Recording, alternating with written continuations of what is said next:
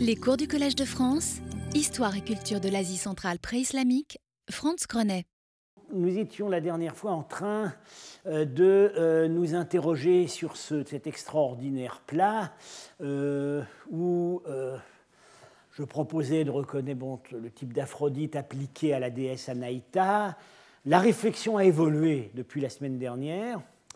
Mais avant de revenir sur cet objet à tous égards extraordinaire et sur l'authenticité duquel, en fait, je n'ai plus de doute maintenant, je reviens brièvement sur euh, ce plat euh, en bronze du musée de Berlin, probablement post-sassanide en fait, euh, qui, bon, là-dessus, ça ne change pas. C'est évidemment, c'est un bâtiment, c'est le paradis, euh, porté par des ailes, euh, couronne, des ailes d'une couronne, si on veut.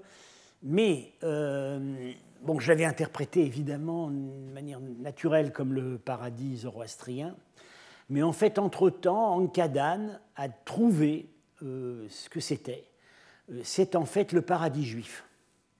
Euh, et euh, en fait, c'est cette histoire, c'est comme le roman de, Jean Potocki, le manuscrit trouvé à Saragosse. On cherche de tous les côtés l'explication, et puis l'explication, c'est la cabale qui la donne. Et en l'occurrence, ça marche. Euh, en, réalité, donc, il s'agit du paradis juif. c'est une, image qui est élaborée à partir de la vision d'Ézéchiel, hein, qui, où il y a la description la plus détaillée du paradis, mais cette vision d'Ézéchiel est enrichie par les spéculations numérologiques euh, qu'on trouve dans un ouvrage qui s'appelle Sefer Yetzira, le livre de la création, qui est en fait une exégèse d'Ézéchiel et qui est un des textes fondateurs de la littérature kabbalistique. Et ce texte a été écrit avant les 6e, 7e siècles, ce qui correspond très bien à la date euh, présumée du plat. Alors dans ce texte, on trouve que au milieu, la résidence de l'Éternel comporte dix portes. Vous voyez ici, il y a dix arcs, dont on a du mal à s'expliquer la symbolique effectivement en termes zoroastriens. Il y a dix arcs. Ces dix portes, ce qui est dit dans le texte, ce sont les dix chiffres, mais qui sont aussi euh, les dix commandements. C'est les, chiffres comme expression de la volonté divine. Et autour, il y a 22 pétales. On les a bien comptés, il y en a 22. Alors c'est également décrit dans le texte. Euh, il s'agit, enfin le texte ne décrit pas les pétales, mais le, texte explique qu'autour de la, de la résidence de l'Éternel, il y a les 22 lettres de l'alphabet qui sont autant de voies d'accès à la maison de Dieu.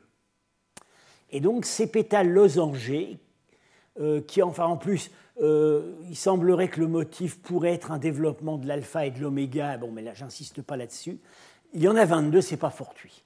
10 euh, arches, 22 pétales, cet objet est évidemment à expliquer euh, euh, en fonction de cela.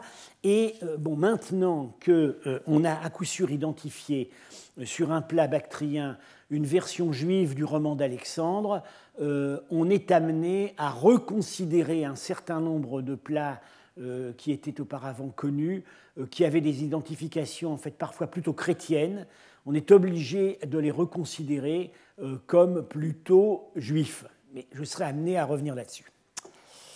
Alors, retour au, plat, au, plat, de la collection Wyvern.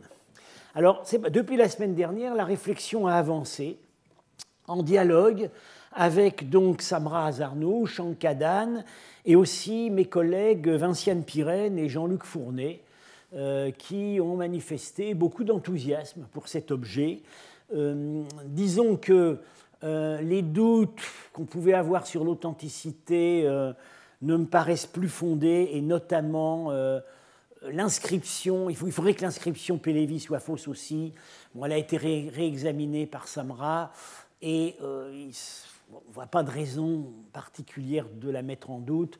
Et vous allez voir que le symbolisme quand même très complexe de cet objet, rend quand même assez peu probable qu'il s'agit d'un faux. Alors, derrière cela, il y a évidemment des modèles occidentaux. Et le modèle occidental qui apparaît, qui nous était apparu dès le début, c'est évidemment Aphrodite nue. Alors là, elle est nue, euh, tenant un manteau. Alors il y a deux types d'Aphrodite, principaux d'Aphrodite nue dans l'art grec, enfin d'époque romaine. Euh, il y a euh, l'Aphrodite dite anadiomène, la plus fréquemment représentée, qui est l'Aphrodite sortant, surgit des eaux, hum, de l'écume, et qui se tord la chevelure pour se sécher. C'est l'Aphrodite de Botticelli. Et elle est, euh, chose intéressante, elle est accompagnée d'un petit amour ailé. Eros est le fils d'Aphrodite, parfois on en met plusieurs. Et dans, effectivement, dans le plat en question, euh, il y a, des, il y a en fait quatre petits amours.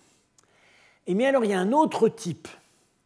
Euh, cette, Aphrodite anadiomène n'a pas de manteau, puisqu'elle n'est vêtue que de sa chevelure. Bien. Mais il y a un type d'Aphrodite qui se dévoile en ouvrant son manteau, c'est le type dit Aphrodite anassyromène, qui est donc, vous voyez, vraiment proche de notre objet. En fait, sur le vase, c'est vraiment Aphrodite qui se dévoile, c'est pas l'Aphrodite. Parfois, Aphrodite fait semblant de se cacher, euh, de cacher sa nudité. Et parfois, dans le type d'Aphrodite anassyromène, elle ne la cache pas, elle l'exhibe.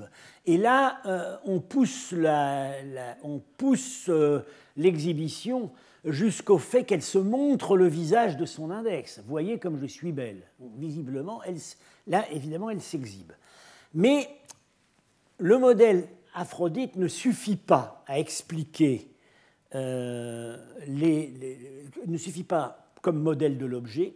Euh, il y a aussi un type d'Aphrodite Isis qui est très intéressant pour nous parce qu'elle elle est, elle est nue, bon, elle n'a pas de manteau, elle a des longues boucles qui pendent sur les côtés, mais ça, c'est pas particulièrement caractéristique.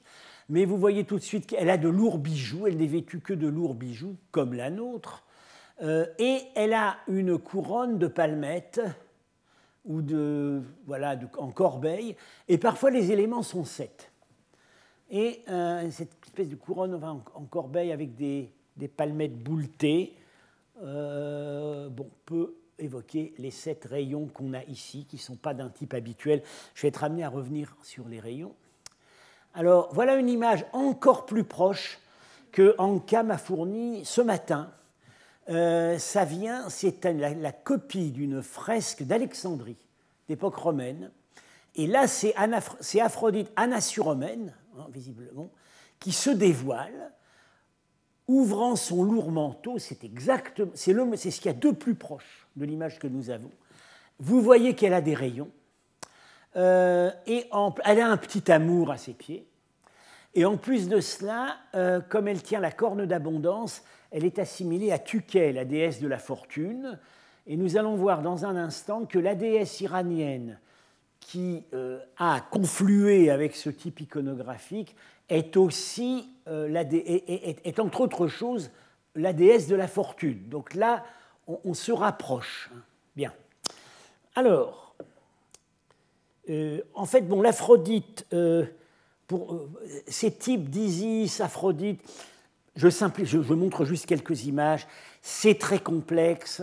il, y a, il, y a, toute une catégorie qu'on appelle, qu'on appelle Aphrodite orientale, entre guillemets, faute de termes plus précis, on les trouve beaucoup en Syrie. Généralement, elles ont des, elles ont des couronnes à palmettes aussi. Il y a tout un article très épais dans euh, le LIMC, euh, Lexicon Iconographicon Mythologiae Classicae, qui est euh, la base de l'étude de l'iconographie antique.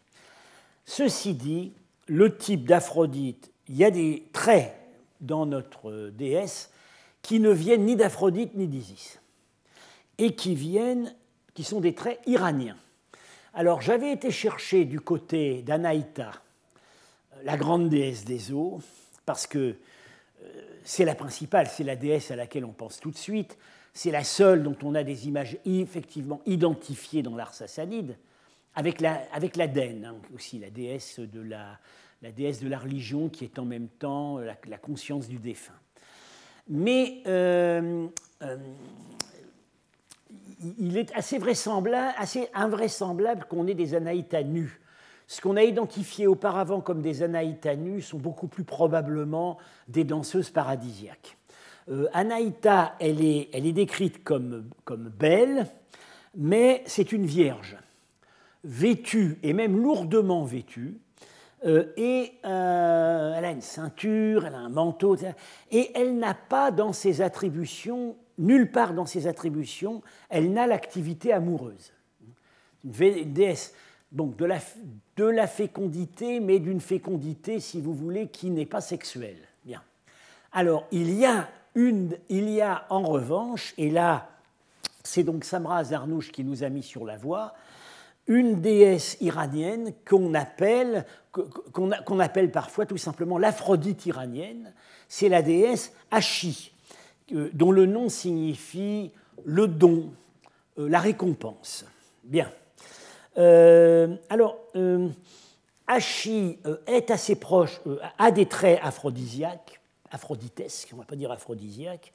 bien, elle est en même temps euh, elle est en même temps euh, euh, la protectrice de la femme au foyer, ce qui peut l'assimiler, la mettrait plutôt du côté de la grecque Héra, mais elle est aussi une déesse de la fortune, la déesse de la fortune, ça vient directement de son nom, et sur les monnaies Kushan, elle est représentée sous le type de la tuquet, tenant la corne d'abondance. Mais nous avons vu que c'était aussi le cas, dans certains cas, de l'Isis Aphrodite gréco-romaine. Bien.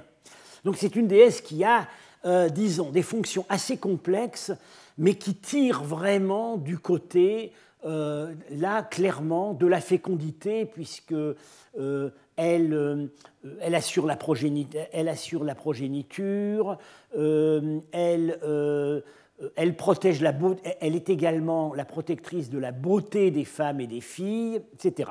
Par ailleurs, comme Héra, elle est la déesse de et pas comme Aphrodite, plutôt comme Héra, elle est la déesse de la sexualité licite, c'est-à-dire qu'elle sévit contre la prostitution, le viol, euh, toute forme de sexualité qui n'entre pas dans le cadre matrimonial.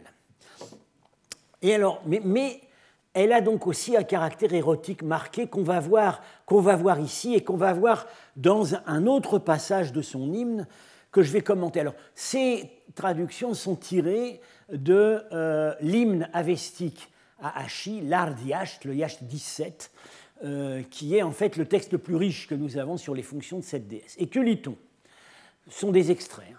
Ô Hachi qui rayonne pour la joie, qui éclaire de ses rayons, un parfum embaume la maison de celui chez qui pose le pied, la bonne, la forte Hachi. Oui, on a quand même pas mal de choses qu'on retrouve sur notre plat. Les rayons, et pourquoi les rayons? Il y a une raison très simple. Elle est la cochère de Mitra. C'est elle qui est debout dans le char de Mitra, notamment à Bamiyan, et donc à ce titre, elle parcourt le ciel et elle, bénéficie de l'irradiation de Mitra. Bon, euh, le parfum, alors là vous voyez, cette, euh, cette danseuse servante tient évidemment un encensoir. Vous me direz, c'est pas complètement caractéristique parce que des représentations de, de dames qui tiennent des parfums sur les places sassanides, il y en a beaucoup. Elle pose le pied dans la maison du fidèle. On va revenir là-dessus. Et alors, ça ne s'arrête pas là. Leurs femmes aimées sont assises sur de belles couches jonchées de coussins, un coussin. Elles se fardent, se parent de bracelets, de boucles d'oreilles à quatre coins euh, et de colliers ornés d'or. Et alors là, une des choses qui met le plus sur la voie, leurs filles sont assises avec leurs anneaux aux pieds. Non. Euh, et c'est le seul endroit dans tout l'Avesta où vous trouvez la mention d'anneaux aux pieds. Alors, ce qui est curieux, c'est que les traducteurs modernes n'ont euh, pas été très à l'aise avec cette histoire d'anneaux aux pieds. Euh, Kellen, ça traduit des crochets aux pieds, c'est un peu cruel. Euh, et puis, chez Lecoq, ce sont des bracelets, des, non, des colliers aux pieds. En fait, c'est des anneaux. Bon, et, donc, l'orfèvre sassanide du 7e siècle avait beaucoup mieux compris le texte, ou disons, avait, une transmission plus fidèle du texte que les traducteurs modernes. Euh, Donc j'ai dit l'attention euh, sur le plat, enfin on a quand même, on a quand même, on pourrait presque parler d'un fétichisme des pieds, parce que c'est très très concentré sur les pieds. Euh, vous avez les deux petits éros qui sont ici. Alors, leur geste est probablement une double signification. Euh, d'un point de vue euh, gréco-romain, on dirait qu'ils exécutent la proskinèse, c'est-à-dire la prosternation devant la divinité. Euh, alors, il y a toute une littérature sur la proskinèse parce qu'on a dit que ça venait d'Iran et que justement, comme Alexandre avait voulu l'imposer à ses fidèles, ça avait suscité leur hostilité, etc. En réalité, les descriptions et les images qu'on a de la proskinèse en Iran achéménide indique plutôt que c'est un baiser envoyé du bout des doigts avec une inclination du buste. Et si vous, allez, si vous voyez à Persépolis les images du roi sur son trône qui reçoit, c'est exactement ça. En face de lui, personne ne se prosterne devant lui. Euh, ça, ça marchait à l'époque du chat, mais ça marche pas du tout pour Darius. Euh, on lui envoie un baiser avec le, buste incliné. C'est en fait une pratique euh, hellénistique, grecque, la et aussi proche-orientale. C'est la prosternation devant l'image divine. Mais en même temps, vous voyez qu'ils ne font pas que se prosterner, ils lui arrangent les anneaux qu'elle a au pied. Bon, et donc il y a véritablement une insistance sur le pied. Alors, euh, détail intéressant, euh, on aurait très bien pu euh, lui mettre les pieds par terre, on les a mis sur un coussin. Alors les coussins sont mentionnés dans l'hymne, mais j'ai une idée à propos de ce coussin, c'est que ça, ce serait un signe, ce serait une marque zoroastrienne. C'est-à-dire que le fait de marcher pieds nus est considéré comme un grave péché, c'est une impureté. C'est dit dans les textes. Alors non seulement on ne peut pas marcher pieds nus, mais on ne peut pas non plus, c'est très très grave aussi de marcher avec une seule chaussure. Voilà, c'est ce que Pirard, dans ses traductions, appelle le péché de monosandalisme. Euh, ce qui ne permettait pas de représenter le thème habituel d'Aphrodite attachant sa sandale, euh, ou attrapant sa sandale pour taper sur le vilain petit Héros. Parce que là, elle aurait eu un pied nu. Donc on l'a montré les pieds posant sur des coussins pour échapper à l'impureté du sol. Alors vous me direz, les suivantes aussi, elles ont les pieds nus, mais enfin, bon, c'est des créatures célestes, elles dansent, elles, ont, font des entrechats, euh, c'est pas quand même que de comme poser la plante du pied par terre. Euh, alors, j'ai dit que euh, est une déesse assez sexualisée, c'est déjà assez évident dans ces passages, mais surtout, surtout dans la suite de l'hymne, euh, il y a un passage extraordinaire qui est le seul passage érotique de tout l'Avesta. Euh, à un moment, il rencontre Zoroastre. J'ai gardé Zarathustra, le, terme avestique. Et il y a un dialogue entre eux. Elle est sur son char, elle va monter au ciel. Parce qu'elle a son propre. Parfois, elle est dans le char de Mitra, parfois, elle a son propre char. Approche-toi de moi, au juste Zarathustra, appuie-toi à mon char. Elle l'entoura de ses caresses, de son bras gauche et de son bras droit, de son bras droit et de son bras gauche, en prononçant ces paroles. Tu es beau, Zarathustra, tu es bien fait, Spitama, tu as de belles jambes, de longs bras. Bon, c'est, c'est un massage et plus si affinité. Donc, euh, c'est le seul passage dans tout l'Avesta où on a quelque chose comme ça. Donc, là, évidemment, euh, l'identification à Aphrodite Isis paraît euh, à, toutes sortes de justificatifs. Alors, ceci dit, c'est une œuvre quand même tout à fait singulière, qui occupe une place unique dans le répertoire sassanide, parce que ce serait donc, dans les plats, la seule représentation qu'on aurait d'une divinité représentée pour elle-même, hors d'un contexte planétaire. On a vu que les autres divinités, euh, les autres divinités qu'on a vues, euh, euh, bah, c'est uniquement la Lune, en fait, sur un plat. On soupçonne qu'il y avait des plats qui représentaient Mitra.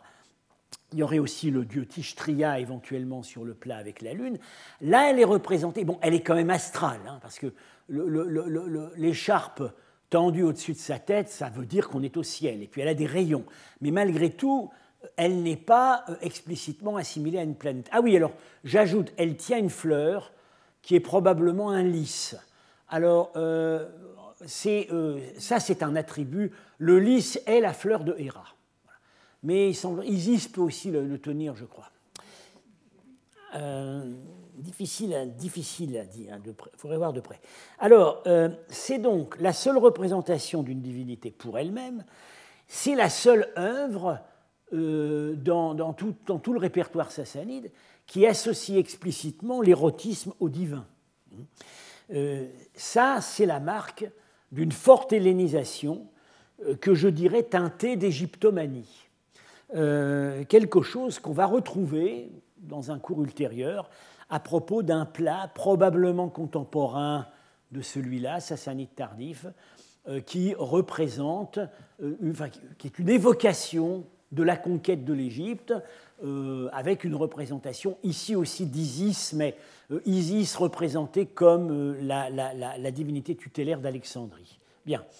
Alors cette atmosphère hyper hellénique et, hyper égyptisante semble avoir caractérisé l'époque de Khosrow II, 591-628, hein, le dernier grand roi sassanide, qui avait pendant une dizaine d'années conquis l'Égypte et ce qui nous vaut un certain nombre de parchemins et papyri écrits en Pélévi euh, qui, ont, qui, ont, été ramenés, qui ont été ramenés d'Égypte.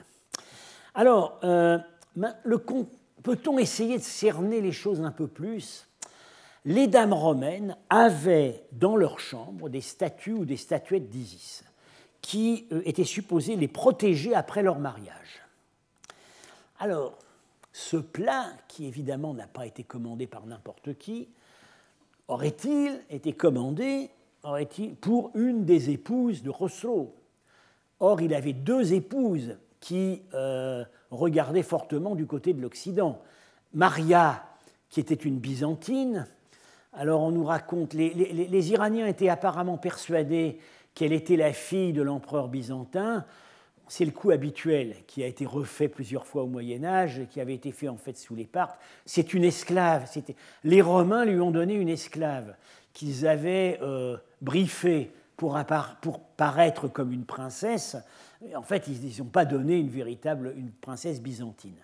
Donc il y a Maria, euh, qui était, je crois, restée chrétienne. Et puis, euh, il y a aussi, évidemment, la plus connue, c'est Chirine, sa bien-aimée, euh, qui était, elle, une arménienne. Alors certains disent une arménienne d'Arménie, d'autres une arménienne de Mésopotamie. Alors, bon, ce qui est assez. Ce qui, ce qui fait un peu teinter les oreilles, c'est que euh, on a des représentations de Chirine au bain. Voilà, dans les miniatures médiévales, c'est dans, je ne pense pas que l'épisode est dans Firdousi, mais il est dans Nezami. Euh, Chirine est surprise au bain euh, par euh, le sculpteur Farhad qui va tomber amoureux d'elle. Et on a des images de Chirine au bain, comme une Aphrodite au bain. Et puis par ailleurs, euh, Khosrow semble avoir été un peu exhibitionniste dans son amour pour Chirine, parce qu'il a, fait une dédicace en grec au sanctuaire de Saint-Serge en Syrie, à Ressafa, où il remercie Saint-Serge d'avoir exaucé ses prières, d'avoir un enfant, évidemment ça peut être qu'un fils, par Chirine, et dans l'inscription, il décrit la grossesse de Chirine. Voilà. Donc, euh, bon, aurait-il aurait offert ce plat Ce plat évoquerait-il d'une certaine manière Chirine Alors, euh, malgré tout, on a un argument pour penser qu'elle n'a pas été la destinataire du plat, c'est que l'inscription Pélévi qu'on a, bien sûr, ces inscriptions n'indiquent pas toujours le premier propriétaire. Mais l'inscription ici mentionne un certain Azad Ramig, peut-être à lire comme le noble Ramig. Après, ça donne le poids. Et après, il y a le mot misd, qu'on ne trouve pas d'habitude dans ce type d'inscription, qui veut dire récompense. Donc, l'idée qui vient à l'esprit, c'est que euh, c'est un don royal pour un personnage méritant, euh, voilà, peut-être un général, mais euh, alors bon, peut-être est-il été offert pour la femme de mise, mais pour le moment, voilà, voilà où on en est. et bon, on a quand même pas mal avancé pour un plat qui, jusqu'il y a, enfin, n'avait jamais, avait été publié depuis plusieurs années pour son inscription, mais n'avait jamais fait l'objet d'un véritable commentaire iconographique. Alors, nous continuons. Après cette série, euh, somme toute quand même vraiment limitée de divinités, on, va, euh, on peut passer à ce que j'appellerais des, figures mythologiques, des quasi-divinités. Alors, commençons par euh, une figure, voilà, un animal fantastique, qui est extrêmement fréquemment représenté dans l'art sassanide, pas que dans l'art sassanide, sur les plats, les tissus, euh, les reliefs. Euh, enfin, les reliefs. Sur les reliefs, en fait, il apparaît comme motif de tissu. Il est extrêmement fréquent dans des œuvres qui sont datables à partir du VIe siècle. Et le motif a ensuite été imité. En on le trouve sur les églises en Arménie. Euh, on le retrouve parfois en Occident. Bon, c'est un, évidemment, c'est un, animal fantastique alors euh, sur cette euh, variante, il a un corps d'oiseau, des ailes, une queue de pan, mais des pattes de lion et une tête de chien. dans certains cas, la tête est plutôt une tête de lion. Et l'habitude s'est prise chez les historiens d'art de considérer que c'est le simorgue. Alors le simorgue, en Pélévi, Senmour, était, euh, est une figure, c'est un oiseau fantastique qui parcourt toute la littérature iranienne. On l'a d'abord dans l'Avesta. Euh, je vais donc indiquer dans quel contexte. Enfin, c'est toujours lié à des contextes de protection, euh, de, bonheur. Voilà. Alors, il est déjà dans l'Avesta. Ensuite, euh, il est très euh, disons sa présence la plus spectaculaire, c'est dans le livre des rois de Firdoussi, parce qu'il est le protecteur de euh, la famille du héros Rostam, puisqu'il a, il, a recueilli tout le père de Rostam, Zal, abandonné parce que c'était un albinos, donc on considérait que c'était un être maléfique, il est abandonné et recueilli par le simorgue qui l'élève dans son nid avec ses petits. On a des, miniatures, vous verrez des miniatures qui montrent ça, c'est extrêmement fréquent. Euh, il est donc juste, euh, il, est, il là comme figure protectrice, il accourt, il accourt au secours de Rostam quand Rostam est en difficulté, etc., etc. Bien. Et on le retrouve ensuite dans une utilisation mystique euh, dans le grand poème de Attar de Nishapur, Mantek Olteir, qui veut donc dire la conférence des oiseaux, où là, on a 30 oiseaux qui, vont, qui, partent à la recherche du simorgue, et qui est aussi la recherche évidemment de la sagesse, de la, révélation, de la révélation divine. Et puis en arrivant au bout, ils s'aperçoivent que le simorgue, c'est eux parce que simorgue, par un jeu de mots en persan, ça peut vouloir dire 30 oiseaux. Donc en réalité, ils étaient allés chercher euh, la, science qu'ils avaient en eux-mêmes. Bien. Alors c'est donc le simorgue est alors c'est normal qu'on ait donc euh, considéré qu'ici il s'agissait du simorgue parce que euh, bon effectivement un oiseau fantastique très présent, très euh, visiblement dans, avec une fonction protectrice ou de bon augure, c'est normal qu'on ait fait cette identification. Mais cette identification est maintenant remise en cause. Alors, euh, elle a été remise en cause par plusieurs auteurs, mais disons celui qui a le plus travaillé la question, c'est Matteo Comparetti, qui a fait un certain nombre d'articles paru dans des endroits parfois un peu obscurs, un peu dispersés, mais finalement il en a fait un livre que j'ai reçu hier.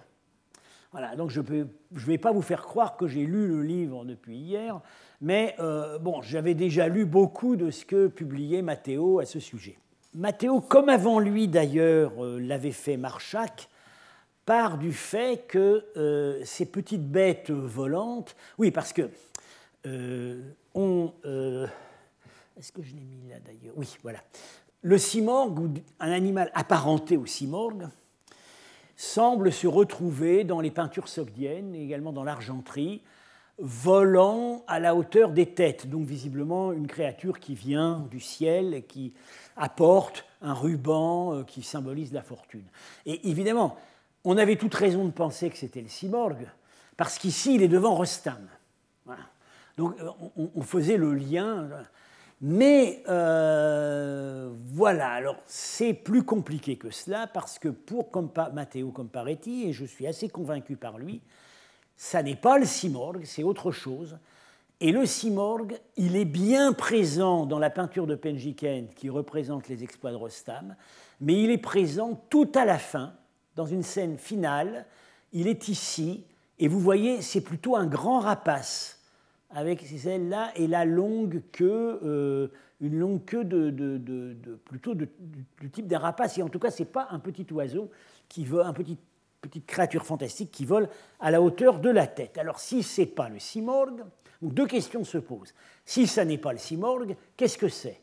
Et d'autre part, où est le simorgue? À part ici. Alors, euh, on est orienté par, on a quand même des indications, de rares indications euh, écrites. Euh, voilà un sceau, enfin non, c'est pas un sceau, c'est une contremarque sur une monnaie écrite en une monnaie sogdienne, mais trouvée en, Bactriane du Nord. Bon, je passe là-dessus. Voilà cet animal qu'on s'habitue à appeler le simorgue, euh, dans la variante où la tête serait plutôt celle d'un lion que d'un chien, mais bon, sinon les attributs sont les mêmes. Alors, il se trouve qu'il euh, est, il est identifié par une inscription sogdienne, Farn. C'est pas simorgue. Farn, on sait ce que c'est c'est le principe, c'est le, le, principe de la fortune, c'est en même temps le principe de la légitimité royale, on traduit parfois charisme, c'est voilà, la, la, baraka, la, la fortune qui, émane des rois et que ceux-ci d'ailleurs peuvent perdre ou gagner. C'est un concept très complexe et très riche c'est en même temps parfois une divinité, parce que sur les monnaies Kushan, il est représenté comme Hermès. Bien. Euh, alors, il se trouve qu'on a la, forme avestique. Euh, je passe là-dessus. Hein. En avestique, c'est Huarna, qui a pu donner Huara, mais il y a une forme alternative, une autre forme où Hue est passé à F, en fait, et donc c'est la forme sogdienne, Farn. Alors, euh, on savait, avant même qu'on trouve cette monnaie, Marchak avait émis des doutes sur l'identification de cette petite bête avec le simorgue parce qu'il il, donc, il, invoque un texte d'Albirouni qui décrit des, figures qu'il appelle des renards volants et euh, il, les, identifie comme Khursan Khura, c'est-à-dire fortune heureuse. Et Khura, c'est une forme que peut prendre, enfin voilà, c'est en fait le même mot que farn. Alors, khursan khura, on a parfois lu khorasan khura, c'est-à-dire euh, les, les, les, les fortunes du Khorasan, donc de l'est de l'Iran. Euh, c'est quand même apparemment plutôt la lecture khursan qu'il qui, faut préférer. Donc, on est orienté vers autre chose que le simor, on est orienté vers euh, vers le Farn. Alors, très bien, mais maintenant, où est le vrai Simorgue Donc, semble-t-il, comme paraît-il, l'identifie à Penjikent. Alors voilà, oui, donc ici, donc j'ai déjà montré ça, donc ça c'est euh, effectivement euh, le vrai Farn, le vrai Simorgue à Penjikent et le faux Simorgue qui serait donc la fortune, en fait, le, petit, le, symbole de la fortune volant euh, au-devant de Rostam. Alors, comme paraît-il, identifie le vrai Simorgue sur ce plat. Alors, ce plat a fait couler énormément d'encre. C'est pas banal. Hein. c'est le plat dit de Bolchaya. il est à l'Ermitage. il a été trouvé dans un site de l'Oural, comme tant de plats sassanides, à Bolchaya Anikovskaya. il représente une sorte d'aie, un, oiseau qui est assez clairement un aigle, de forme un peu héraldique. C'est, vraiment comme les aigles qu'on a euh, dans, notre, dans nos églises. Cet oiseau enlève dans ses serres une euh, jeune fille nue, tiens, comme par hasard elle a des anneaux aux pieds, euh, de forme, disons, voilà, bah oui, c'est pas forcément des formes indiennes, parce qu'on a ça dans les représentations sassanides de femmes nues. Il l'enlève, et euh, cette euh, jeune fille semble consentir à son enlèvement, car elle tient un plateau de fruits ou de graines qu'elle donne à manger au Simorgue. Donc elle est consentante. En bas, un petit archer et un petit porteur de hache et tout autour un ornement végétal extrêmement exubérant. Alors, euh, bon, c'est. Euh, bon, l'aigle.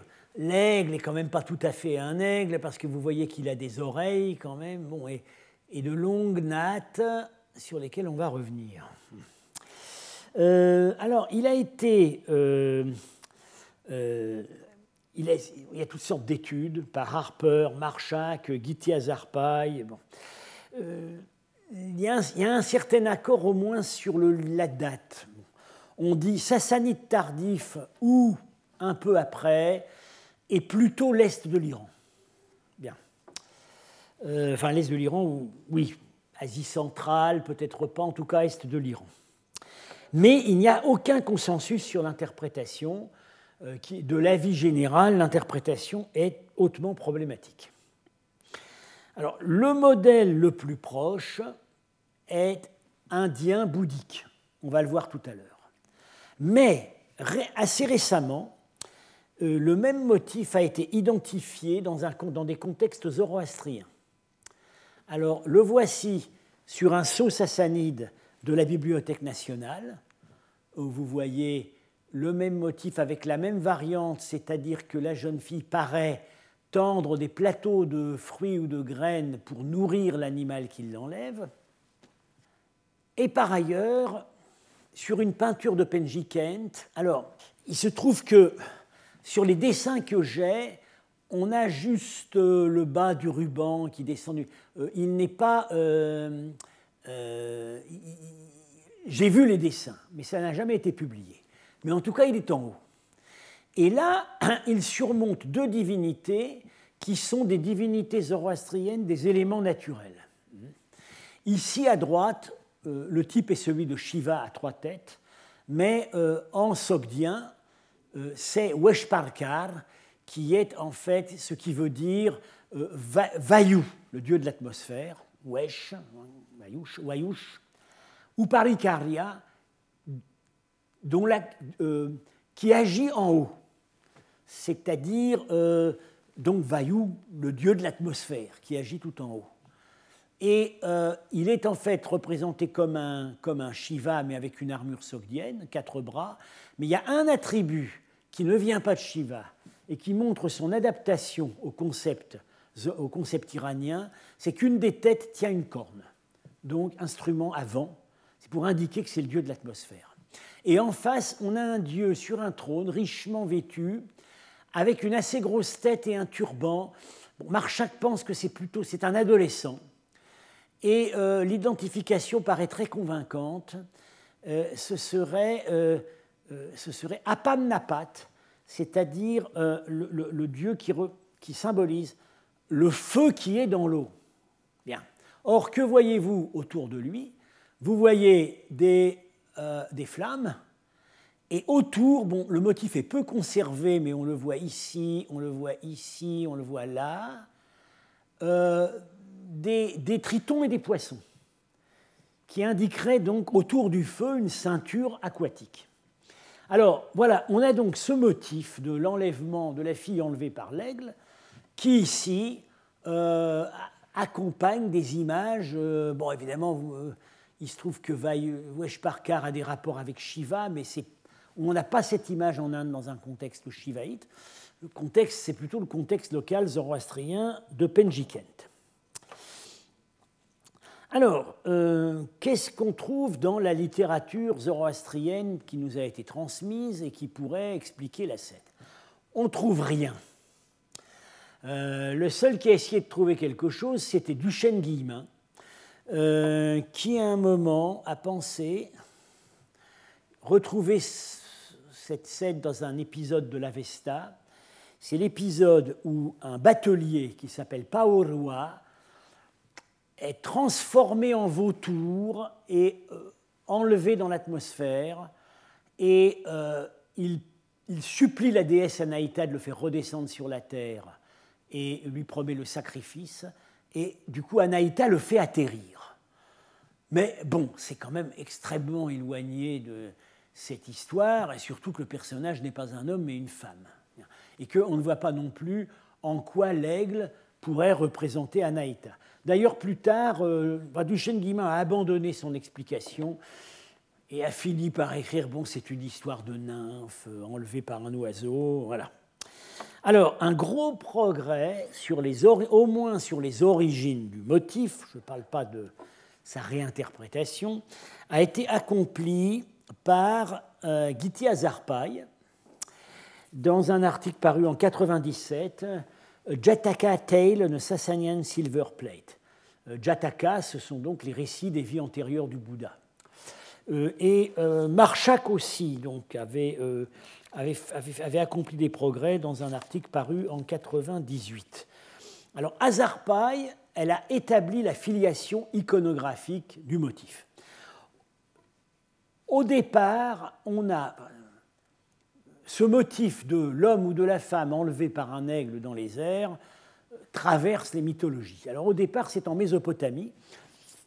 On a le roi Etana euh, qui est enlevé au ciel par un aigle. Hein, c'est représenté sur des sceaux acadiens du troisième millénaire.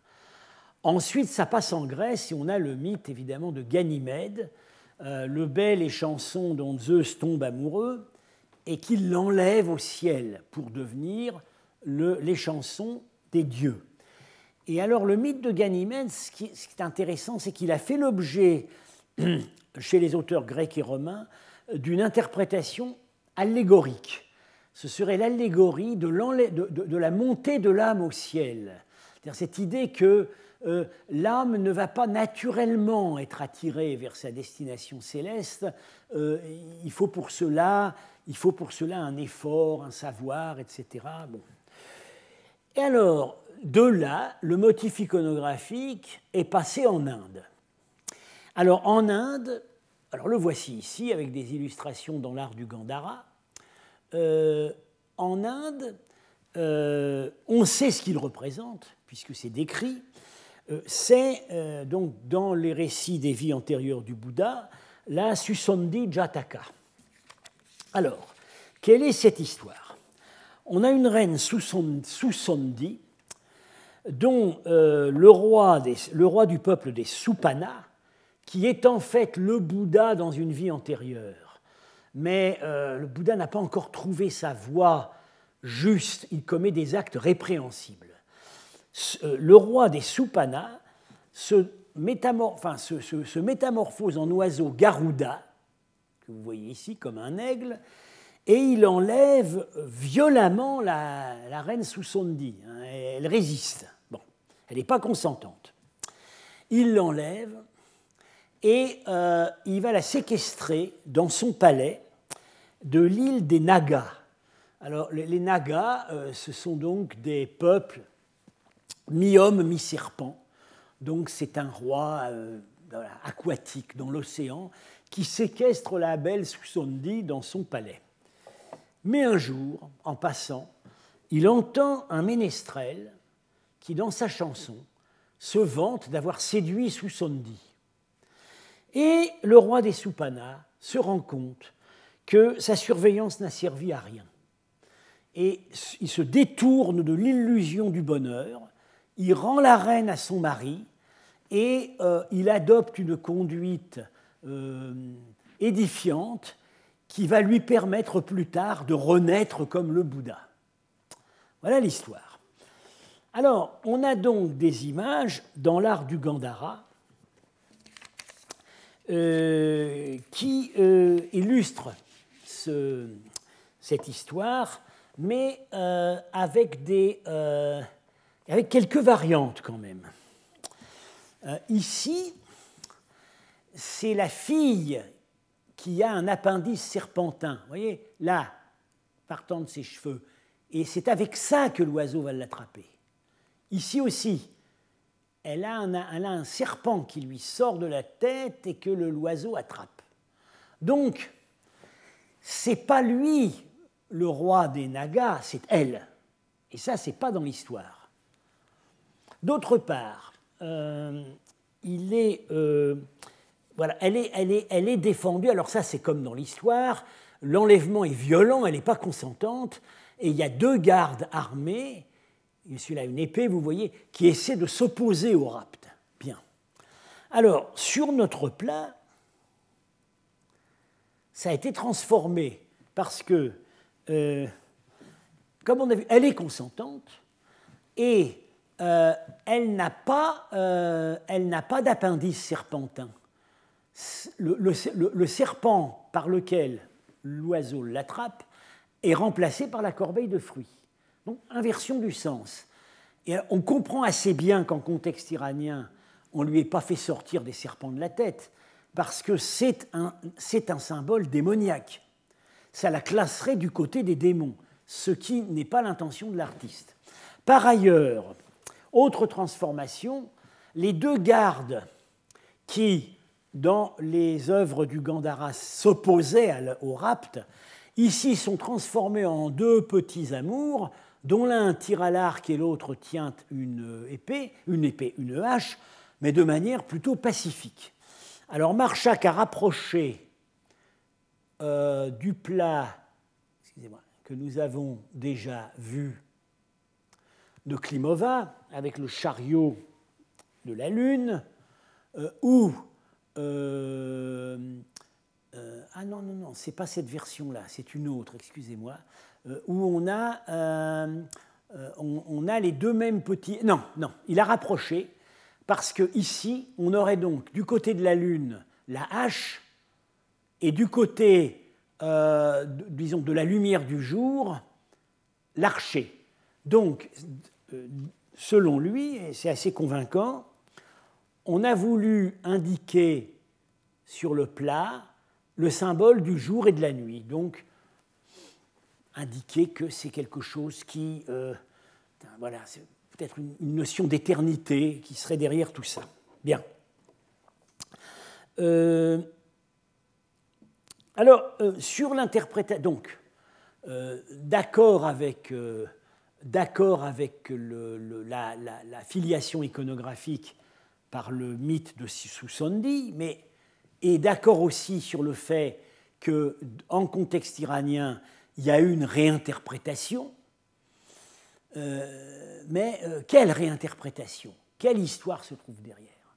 Alors là, euh, aussi bien Azarpaï que Marchak sont restés très prudents. Hein. Écrit bien que, nous ne bien que nous ne saurons probablement jamais l'histoire folklorique iranienne qui pourrait avoir été illustré par l'adaptation sassanide de ce motif, le fait qu'il ait été utilisé en Iran, euh, son adaptation dans l'art islamique et dans l'art chrétien euh, euh, témoignent de la diffusion et de l'attraction universelle d'une charmante histoire bouddhique et de l'expression graphique qu'elle a reçue dans l'art du Gandhara. avec ça, on ne s'engage pas beaucoup. Euh, et Marchak lui-même reste très prudent sur l'interprétation. Alors, il y a quand même, à mon avis, euh, il y a eu un grand progrès accompli donc par Compariti, euh, qui est, il est parti de, il est parti d'une remarque qui n'avait jamais été faite avant lui, c'est que dans deux textes, la version sogdienne d'un sutra bouddhique et la version syriaque des contes indiens euh, Kalilag et Demnag, euh, qui c'est vraiment traduit du dérivé du Panchatantra indien, le mot, sanskrit Garuda est transcrit Simorg. C'est-à-dire qu'ici, on aurait l'oiseau qui occupe iconographiquement la place de Garuda serait le Simorg. Bien, énorme avancée. Alors, du coup, ça nous amène à regarder de nouveau certains détails.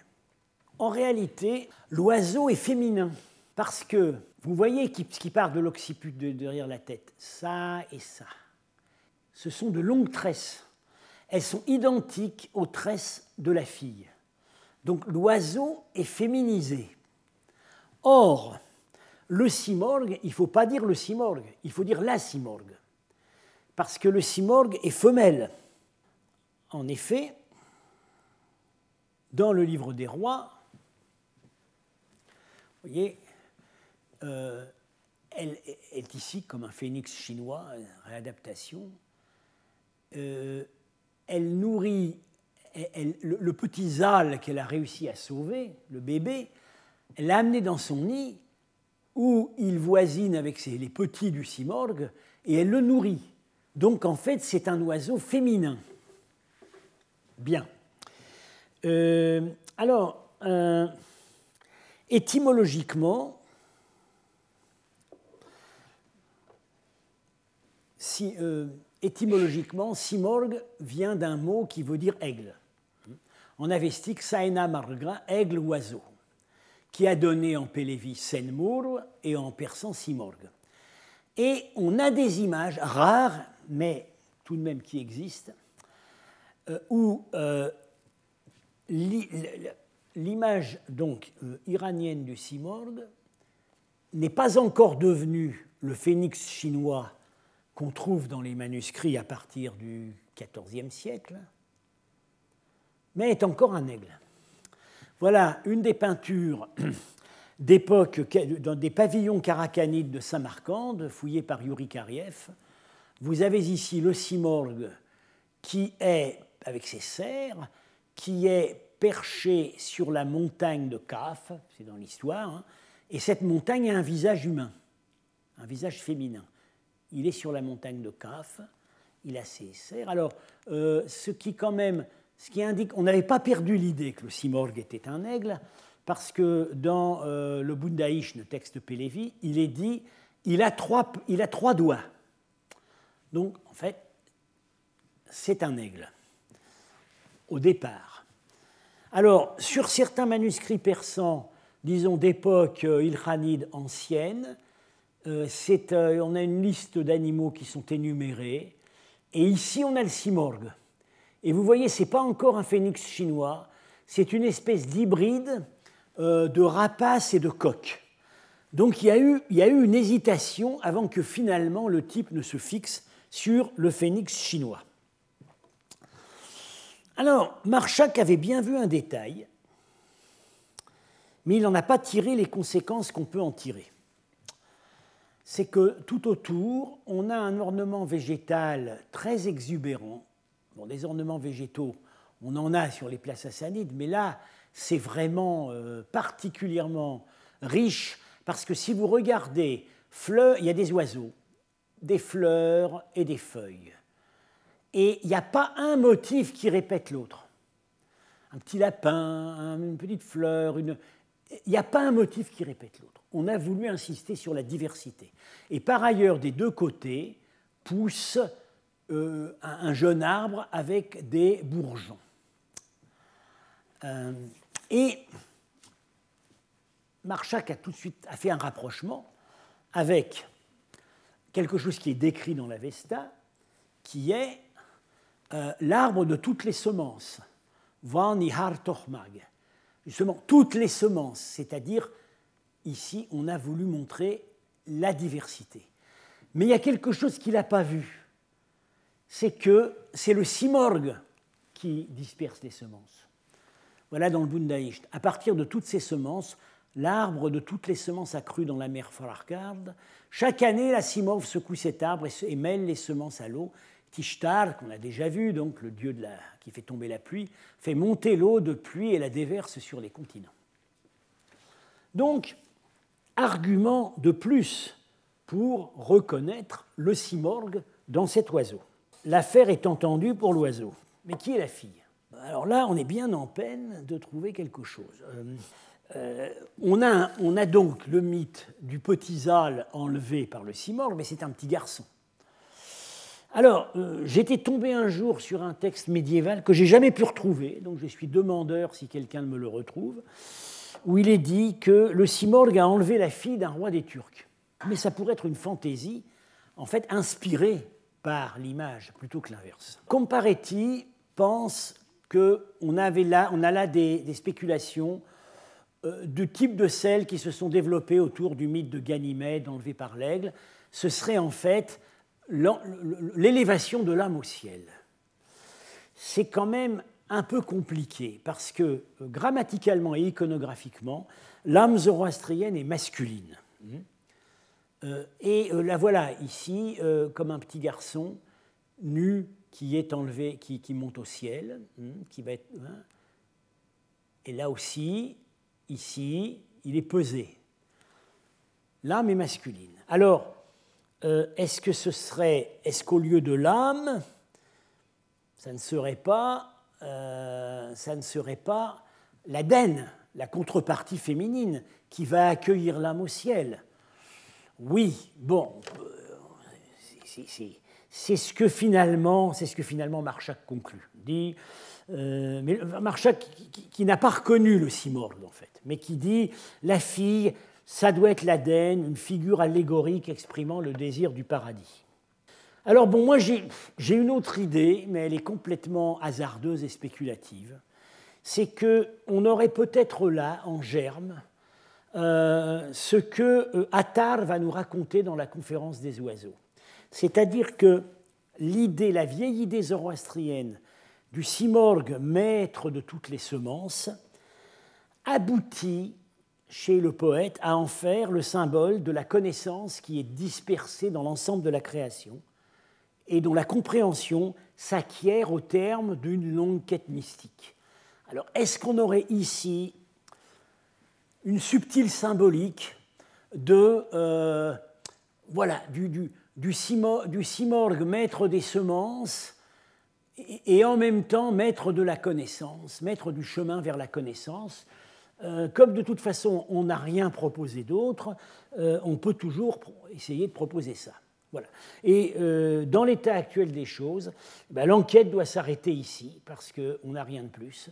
Ceci dit, comme il y a eu beaucoup de progrès ces dernières années, euh, on finira par trouver, et puis il y aura probablement d'autres œuvres qui vont apparaître. Je vous remercie.